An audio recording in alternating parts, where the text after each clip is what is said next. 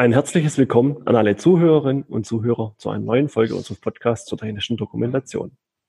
Mein Name ist Florian Schmieder und ich bin bei der GFT Akademie verantwortlich für den Bereich der technischen Dokumentation. Heute habe ich einen besonderen Gast in meiner Folge. Er ist Mitglied des Expertenrates der TECOM, Experte für Maschinensicherheit und Risikoteilung. Ich darf ganz herzlich Herrn Matthias Schulz begrüßen. Guten Morgen, Herr Schulz. Guten Morgen. Herr Schulz, zu unseren Hörern gehören alte Hasen aus der technischen Dokumentation, aber auch Studenten oder Personen, die neu in diesem Themengebiet sind. Daher möchte ich Sie bitten, sich selbst kurz vorzustellen. Ja, ich bin standlich geprüfter Übersetzer für Technik ursprünglich, arbeite auch heute noch gelegentlich als Übersetzer.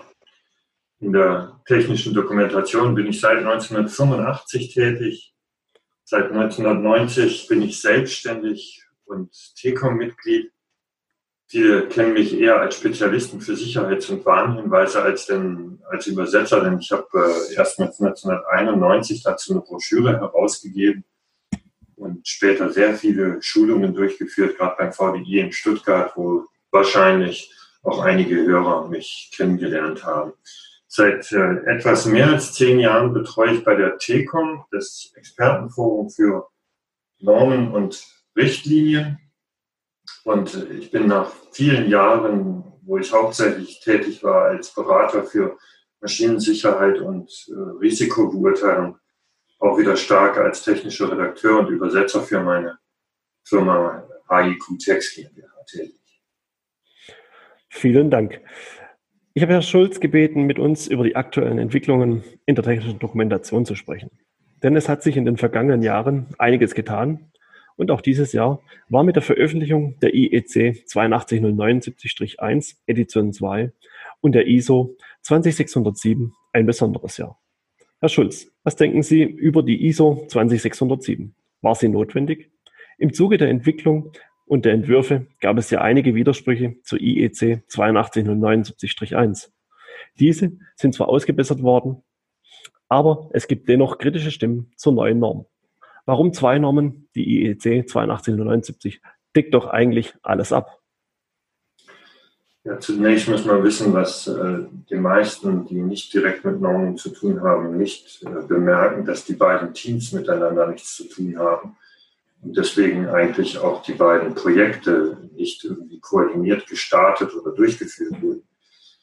Die haben auch während der Erstellung wahrscheinlich nicht miteinander kommuniziert, beziehungsweise erst ganz zum Schluss. Die N82079-1, und zwar sowohl die bisherige Fassung, die die meisten Hörer vielleicht kennen, als auch Edition 2 ist für den Maschinenbau, würde ich sagen, eine große Herausforderung, weil wenn man sich kleine und mittelgroße äh, Maschinenbauunternehmen anschaut, dann sind die von der Erfüllung der Qualitätskriterien, die in dieser Norm präsentiert werden, doch mehr oder weniger weit entfernt. Ganz zu schweigen von der Umsetzung dessen, was jetzt in der neuen Fassung als Dokumentationsprozess oder Informationsmanagementprozess bezeichnet wird. In der EN ISO 20607 könnte man deswegen sagen, baut der Maschinenbau sich selbst sozusagen eine Brücke in die Gegenwart der technischen Kommunikation. Das ist ja ein Projekt, das ein bisschen vom VDMA lanciert und auch sehr stark äh, unterstützt wird. Leider aber wildert diese Norm darin sozusagen in dem Terrain, das eigentlich Horizontalnormen vorbehalten ist, wie der 82079, nämlich grundlegende, qualitative Anforderungen an die Information festzulegen. Das hätte man äh, aus meiner Sicht besser sein lassen sollen sowas jetzt für den Maschinenbau separat festzulegen, weil das riecht so ein bisschen nach, äh, die entschuldigen den etwas saloppen Ausdruck, nach Maschinenbau Extrawurst. Und das ist es leider auch in dieser Form ein bisschen entstanden, weil die Telekom war erst in letzter Minute und man kann sagen um zwei Ecken daran beteiligt. Wenn Sie mich fragen, dann würde ich sagen, ein Profi-Redakteur findet in der EN ISO 20607 als sektoriale Norm eigentlich nichts, was wir nicht vorher schon gehabt hätten. Aber auf der anderen Seite widerspricht sie der 82079.1 auch nicht. Was ich sehr positiv finde, ist das Kapitel 5, weil es eine sehr umfassende Liste, Liste der für die Betriebsanleitung erforderlichen Inhalte. Okay, ähm, was denken Sie, wie wichtig ist die ISO 20607 für den deutschen Maschinenbau? Nun, das wird vor allen Dingen davon abhängen, ob sie tatsächlich die geplante Konformitätsvermutung unter der Maschinenrichtlinie bekommen wird. Den geforderten Stand der Technik reflektiert sie allerdings auch ohne das, aber die Listung im Amtsblatt würde natürlich eine starke Signalwirkung haben, dass man jetzt diese Norm unbedingt einhalten muss, um noch CE-Kennzeichnung zu dürfen. Ansonsten hängt es vor allem davon ab, wie die Norm verkauft wird. Von der TECOM, von Dienstleistern, die anfangen, die anzubieten, von Schulungsanbietern und so weiter. Äh, wir haben der Norm zum Beispiel beim VDI gleich einen ganzen Schulungsblock in unserem Seminar Betriebsanleitung EU-konform normgerecht und haftungssicher gewidmet. Und ich rechne mit vielen ähnlichen Schulungsangeboten überall in Deutschland in der Industrie, weil die Dienstleister sich immer geradezu gierig auf so neue Argumente stützen, auch wenn die 20607 in Wirklichkeit gar nichts wirklich Neues bietet. Gut, äh, dann gibt es natürlich auch immer Schattenseiten an äh, neuen Normen. Gibt es von Ihrer Seite denn negative Punkte an der neuen äh, Edition 2 der IEC 8279 oder der ISO 20607? Oder gibt es Inhalte, die aus Ihrer Sicht bisher noch gar nicht beachtet werden? Also negativ finde ich die sehr theoretische Definition der Qualifikation für Technical Communicators, also der Versuch sozusagen das Berufsbild technischer Redakteur so ein bisschen in so eine Norm zu fassen. Aber das war wahrscheinlich wieder schwierig, das international klar zu regeln, weil in Deutschland haben wir natürlich seit vielen Jahren diese Entwicklung zu einem klar definierten Berufsbild, das die TECOM auch sehr gefördert hat, aber das ist in anderen Ländern nicht unbedingt so. Zum Beispiel in Japan nicht, und die Japaner sind ja sehr stark an diesem Projekt auch wieder beteiligt. Das war schon 2010 auch schwierig. Was äh, interessant ist, ist, dass die Norm jetzt sehr stark zu einer Prozessnorm sich entwickelt und sich klar positioniert für ein sogenanntes Informationstypenmodell mit diesen drei Informationstypen, äh, Referenzinformation, äh, Konzeptinformation, also beschreibende Texte, die eigentlich Verstehen erreichen wollen und Handlungsanweisungen.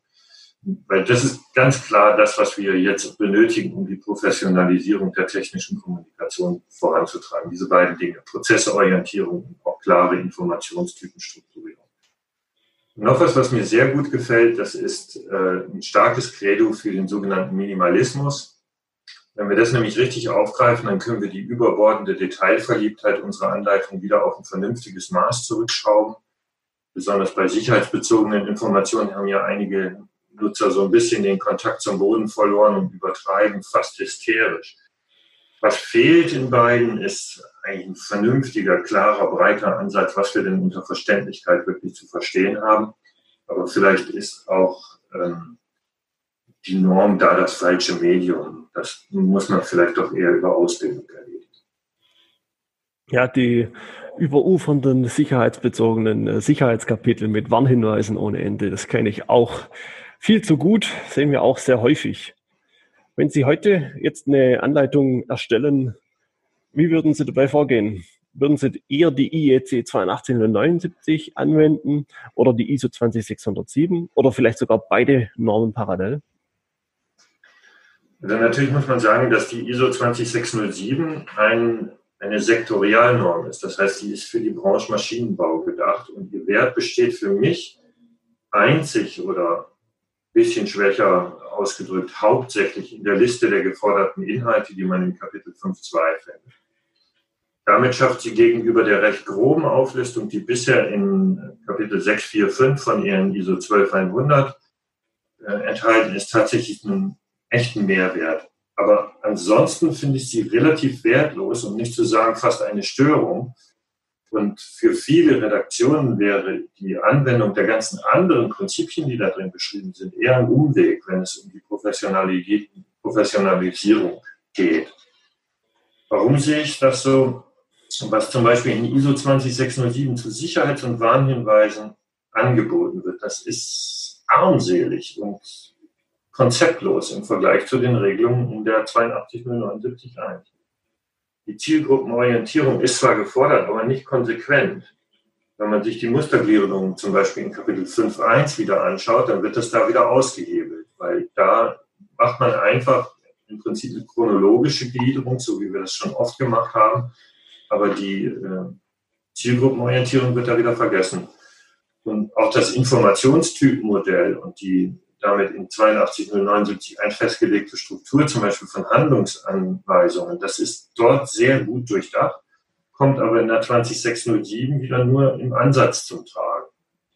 Die Hilfestellung zum verständlichen Formulieren, da werden textende Techniker nicht viel damit weiterkommen, weil damit man das umsetzen kann, braucht man eigentlich Profi-Redakteure. Und die Profi-Redakteure, die brauchen wiederum solche äh, Basisvorgaben, wie die in der 2067 zu diesem Thema enthalten sind. Aus meiner Sicht ist verständliches Schreiben, wie vorhin schon gesagt, ein Thema, das eigentlich äh, richtige Schulung, Ausbildung erfordert. Das ist Handwerk. Das kann man sich kaum aus einer Norm selbst anlesen. Das muss man einfach lernen und trainieren. Und die Empfehlungen, die da gegeben sind, die sind doch auch ziemlich eindimensional und vernachlässigen aus meiner Sicht die Vielfalt und Komplexität von Sprache. Okay, vielen Dank. Das war sehr viel Information. Ähm, wie sehen Sie denn äh, das, wenn Sie häufig Anleitungen, also Sie sehen ja genauso wie mir häufig Anleitungen von verschiedensten Unternehmen und Herstellern. Wenn Sie ein Fazit ziehen müssten, was sind Ihrer Meinung nach die häufigsten Fehler oder Mängel in Betriebsanleitungen? Also das Augenfälligste, würde ich sagen, ist, dass es vielen Anleitungen an einem klaren Konzept fehlt. Die vernachlässigen die Zielgruppenorientierung und es gibt keine klare didaktische Ausrichtung. Nicht mal da, wo das am einfachsten wäre. Zum Beispiel bei Handlungsanleitungen mit mehreren Schritten wird einheitlich vorgegangen. In einem Kapitel hat man eine Einleitung, in der anderen wieder nicht mich treiben da zum Beispiel Fragen um, wie kann ein Handlungsstrang nach der Überschrift einfach mit einem Bild beginnen? Warum beginnen manche Schritte mit bevor sie nun oder nachdem sie, statt geradeaus der richtigen Chronologie zu folgen? Wenn man jetzt das 8279 Konzept da anwenden würde mit seinen klaren strukturellen Vorgaben, dann hätte dann eine echte Hilfestellung, das besser zu machen. Ein zweiter Bereich ist die sicherheitsbezogene Informationen. Sicherheitskapitel sind oft überhaupt nicht sinnvoll gegliedert. Offenbar denken einige, dass das äh, genügt, wenn die Information überhaupt drin ist, die sie aus der Risikobeteiligung abgeleitet haben oder eben äh, erfragt haben. Andere übertreiben es mit Warnhinweisen. Sie bauen das ganze Kapitel aus vielen Warnhinweisen zusammen. Das Resultat ist dann eher das, was wir heute als Warning Pollution bezeichnen, also die Überfrachtung mit aus dem Zusammenhang gerissenen Warnhinweisen. Und dann hilft es auch nicht, wenn man fünf Warnhinweise zusammenfasst und da eine Überschrift oben drüber hängt, wie Sicherheit beim Transport und auf diese Art sozusagen eine Struktur suggeriert, die in Wirklichkeit aber nicht. Also was ich mir wünschen würde, wäre, dass wir mit den Sicherheitskapiteln Sicherheitsbewusstsein versuchen zu erzeugen und zu sicherem Handeln anleiten, statt einfach nur zu warnen. Und dazu muss man sich eben an der Zielgruppe orientieren, nicht an den Lebensphasen und schon gar nicht an der Art der Gefährdung, sodass das also dann kommen die äh, mechanische Gefährdung, dann kommen elektrische, so wie in der Checkliste quasi, so wird das dann auch präsentiert in der Anleitung. Das ist mhm. aus meiner Sicht nicht zielführend. Und ein dritter Punkt ist, dass die Sätze oft immer noch viel zu lang sind. Das heißt, die Texte sind unverständlich, schwer verständlich, sind zu viele abstrakte Hauptwörter drin. Funktionswörter wie Präpositionen, Artikel und Konjunktionen werden manchmal einfach weggelassen oder falsch verwendet. Und das macht dann die Texte schwer verständlich und führt auch bei der Übersetzung immer wieder zu Problemen. Man möchte gern die Sätze kürzen, aber dann lässt man eben ausgerechnet sinnstiftende Funktionswörter weg, wie zum Beispiel Konjunktionen am Anfang von Bedingungssätzen, wenn sie, sobald sie, nachdem sie und so weiter, das wird dann weggelassen. Und damit macht man das einfach viel schlimmer, als es noch äh, vorher war. Sie erwähnten gerade ähm, äh, das Stichwort Warning Pollution. Herr Dietrich Juhl hat ja vor einigen Jahren einen Titel ein Buch mit dem Titel Warnout äh, veröffentlicht. Äh, sein Hintergrund war auch, dass er der Meinung ist, dass wir viel zu viel warnen. Ähm, generell auch, dass es viel zu viele Warnhinweise in Anleitungen gibt, Die neue IEC 8279 Edition 2 zielt ja genau in dieselbe Richtung ab und sagt auch, Anleitungen müssen einem Minimalismusprinzip folgen und nur die notwendigsten Inhalte haben. Sollte eine Anleitung dort äh, laut der Norm zu viele unwichtige Informationen wie beispielsweise Warnhinweise, Warnhinweise haben, gilt sie als überfrachtet und aus gerichtlicher Sicht teilweise sogar als quasi nicht vorhanden. Wie sehen Sie das Thema? Ja, da beschreiben Sie jetzt natürlich ein bisschen ein, ein, komplexes Knäuel. Ich würde das mal ein bisschen versuchen auseinanderzuhalten, weil es sind ja eigentlich zwei verschiedene Dinge. Zu viel Warnung und das Minimalismusprinzip, die haben jetzt nicht direkt etwas zu tun. Der Dietrich Juhl beschreibt Probleme, die ich gerade eben auch schon ein bisschen gebrandmarkt habe. Eine Anleitung soll dem Leser helfen, sein Produkt erfolgreich zu nutzen und dabei sicher zu arbeiten. Aber was wir machen, ist, dass wir oft die Handlungsstränge unterbrechen, um zu warnen. Jule will nicht warnen, sondern er möchte zu sicherem Handeln anleiten.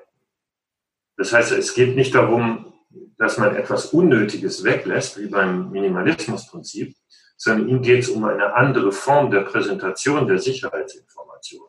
Anleiten statt einfach nur warnen. Um das zu verstehen, ein Beispiel. In einer Handlungsfolge wird vor dem vierten Schritt eine Warnung vor herausspritzendem heißen Öl eingefügt. Der Warnhinweis ist ganz deutlich hervorgehoben mit dem Warndreieck, Signalwort, also das ganze Safe-Prinzip mit äh, Schwere der Verletzung, Art und mhm. Quelle, Folgen, Ausweichmöglichkeiten. Ne? Die Abhilfemaßnahme, die lautet Schutzbrille tragen. Jetzt, wenn ich das als großen vergeben Sie mir den Ausdruck, etwas aufgeblasenen Warnhinweis da reinmache in diese Handlungsfolge, dann zerreißt dieser Warnhinweis den Handlungsschrank.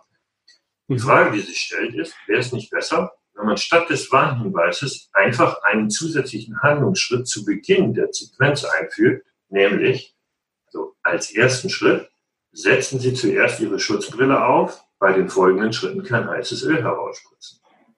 Das entspricht zwar überhaupt nicht mehr dem Safe-Prinzip, und es ist auch nicht als Warnhinweis gestaltet. Und die Puristen, die werden möglicherweise da aufschreien, wie das ja auch der Fall war, als der Juli diese Ideen veröffentlicht hat. Aber ich frage mich, genauso wie er, wieso wir denn Informationen über Gefahren nicht auf diese Art und Weise in unser didaktisches Konzept integrieren sollen. Ja, das ist ja so ein, ein großes Thema. Da gab es ja auch einen etwas größeren Aufschrei in der Branche. Man hat es auf den äh, Webseiten von Herrn Juhl beispielsweise nachverfolgen können. Da waren viele eben, wie Sie schon sagten, die Puristen eher äh, nicht davon begeistert. Ja, das zeigt, dass da Diskussionsbedarf ist, nicht wahr? Und äh, ich finde, dass man diese Diskussion zulassen sollte und nicht zusammen befruchten, weil da können ja auch viele neue, gute Ideen dabei rauskommen. Genau vielleicht sogar wie die bei den äh, neuen Normen oder dass die Nachfolger dann eben diese Dinge eventuell aufnehmen. Sie haben schon ein bisschen was zu den wichtigsten Punkten gesagt äh, von der Norm. Äh, wenn Sie bei, jeweils für eine der beiden Normen einen wichtigsten Punkt nennen würden, was Sie ja als Grund oder als ja, Berechtigung für die Norm vielleicht ansehen würden, also für die 8279 oder auch die ISO 20607?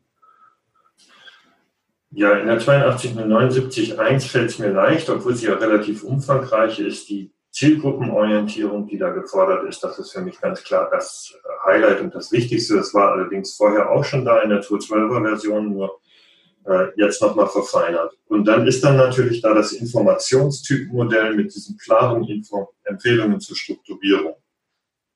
Äh, Anleitungen sind für Menschen da, nicht um ein Unternehmen gegen Haftungsansprüche abzusichern oder einfach gesetzliche Mindestvorgaben einzuhalten.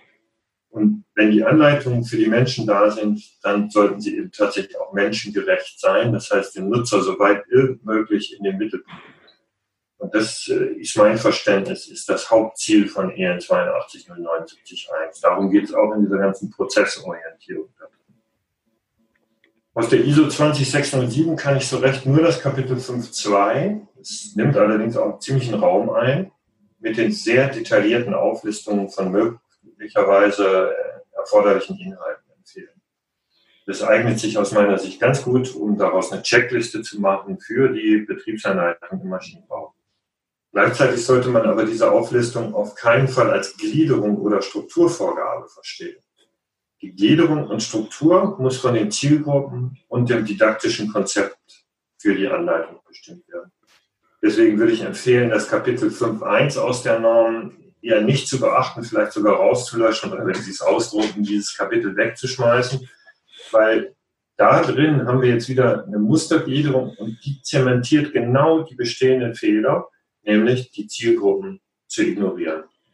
Und was noch schlimmer fast ist, da drin fehlen dann auch in dieser Mustergliederung viele Inhalte, die man im nächsten Kapitel 5.2 zu Recht gefordert hat. Okay, vielen Dank.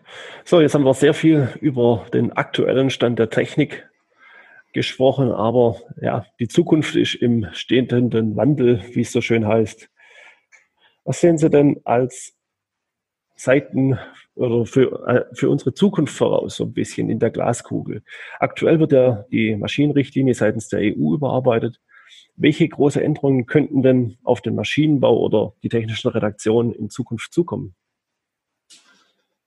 Also zur Maschinenrichtlinie ist natürlich noch nicht so wirklich viel veröffentlicht, aber die Leute, die damit zu tun haben, wenn man mit denen spricht, zum Beispiel äh, mit dem Herrn Hüning von der DGUV, der sagt, also zunächst mal wird das eine Verordnung werden, die überall in der EU direkt gilt, also nicht mehr der Weg der Richtlinie. Das ist dann so wie bei der äh, Medizinprodukteverordnung oder äh, anderen, die jetzt direkt gelten.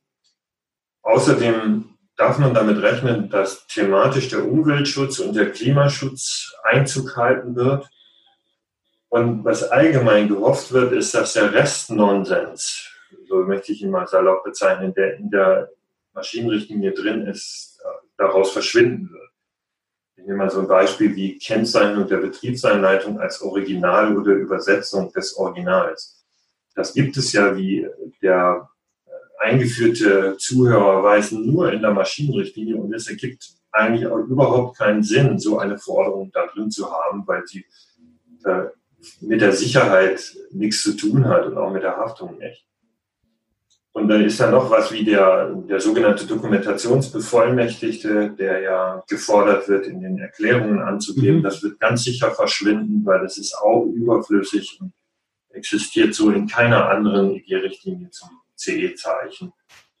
Wir dürfen ferner damit rechnen, dass der Geltungsbereich nach unten abgerundet wird, und zwar durch eine Definition der sogenannten Komponenten, die keine unvollständigen Maschinen sind. Und äh, bei den Sicherheits- und Gesundheitsschutzanforderungen in Anhang 1 erwarte ich äh, ein neues Thema, das allerdings auch mit der Doku nicht direkt was zu tun hat, nämlich IT-Security in Verbindung mit Maschinen, die über Netzwerkschnittstellen verfügen, also insbesondere mit dem Internet auch kommunizieren. Das werden ja immer mehr Maschinen sein in der Zukunft. Dazu wird man Basisforderungen haben und wahrscheinlich auch Mindestanforderungen an Informationen, die dazu mitgegeben werden. Okay. Ähm, was denken Sie, wie wird sich denn der Bereich der technischen Dokumentation zukünftig entwickeln? Werden wir hauptsächlich den Leser bildlich anleiten, das was ja viele ähm, sich wünschen, ich sag da mal äh, Augmented Reality oder Virtual Reality, oder wird die Anleitung in Textform weiterhin äußerst relevant bleiben?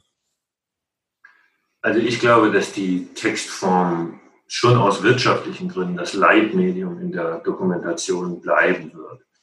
Außerdem lassen sich ja auch viele Inhalte nicht rein bildlich darstellen, mit Videosequenzen vielleicht schon, aber das ist äh, sehr aufwendig wenn man das könnte, jedwede Information durch Bilder darstellen, dann hätte die Menschheit die Alphabetschriften wahrscheinlich nicht erfunden, sondern wäre bei Hieroglyphen geblieben, wie die Ägypter sie haben. Mhm. Man, man, sieht ja auch, äh, dass die Chinesen durchaus Schwierigkeiten damit haben und äh, deswegen eine, eine vereinfachte Schrift erfunden haben, die eher eine Lautschrift darstellt und eben ermöglicht, ganz neue Technologien dann auch darzustellen. Also die neuen Technologien die werden wichtiger. Ich sehe sie vor allen Dingen im Bereich Service und zwar auch schon in der Gegenwart, also Instandhaltung, Fehlersuche, Reparatur. Da mhm. gewinnt es an Boden. Ansonsten sehe ich eher die Entwicklung weg vom Papier und äh, salopp gesagt dummen PDFs zu voll elektronischen Dokumentationen mit zahlreichen Funktionen, die dann in Apps gebündelt werden für die Generation XYZ. Und deswegen würde ich den Maschinenbauern unbedingt empfehlen, in diese Richtung zu arbeiten. Sonst werden sie in der Zukunft im wahrsten Sinne des Wortes alt aussehen mit ihrem Papier. Okay, wenn Sie schon sagen, in äh, Zukunft, was denken Sie, wie schnell kommt das Ganze auf uns zu? Sprechen wir hier von den nächsten Jahren oder eher den nächsten Jahrzehnten? Aus betriebswirtschaftlicher Sicht, äh, denke ich, kommen hier auch äh, recht hohe Kosten und Aufwände ein, denn ein Video oder eine VR-Schnittstelle zu programmieren oder zu ähm, erstellen ist natürlich schon ein etwas größerer Aufwand als, ich sag mal, die saloppe Papierform der Anleitung zu erstellen.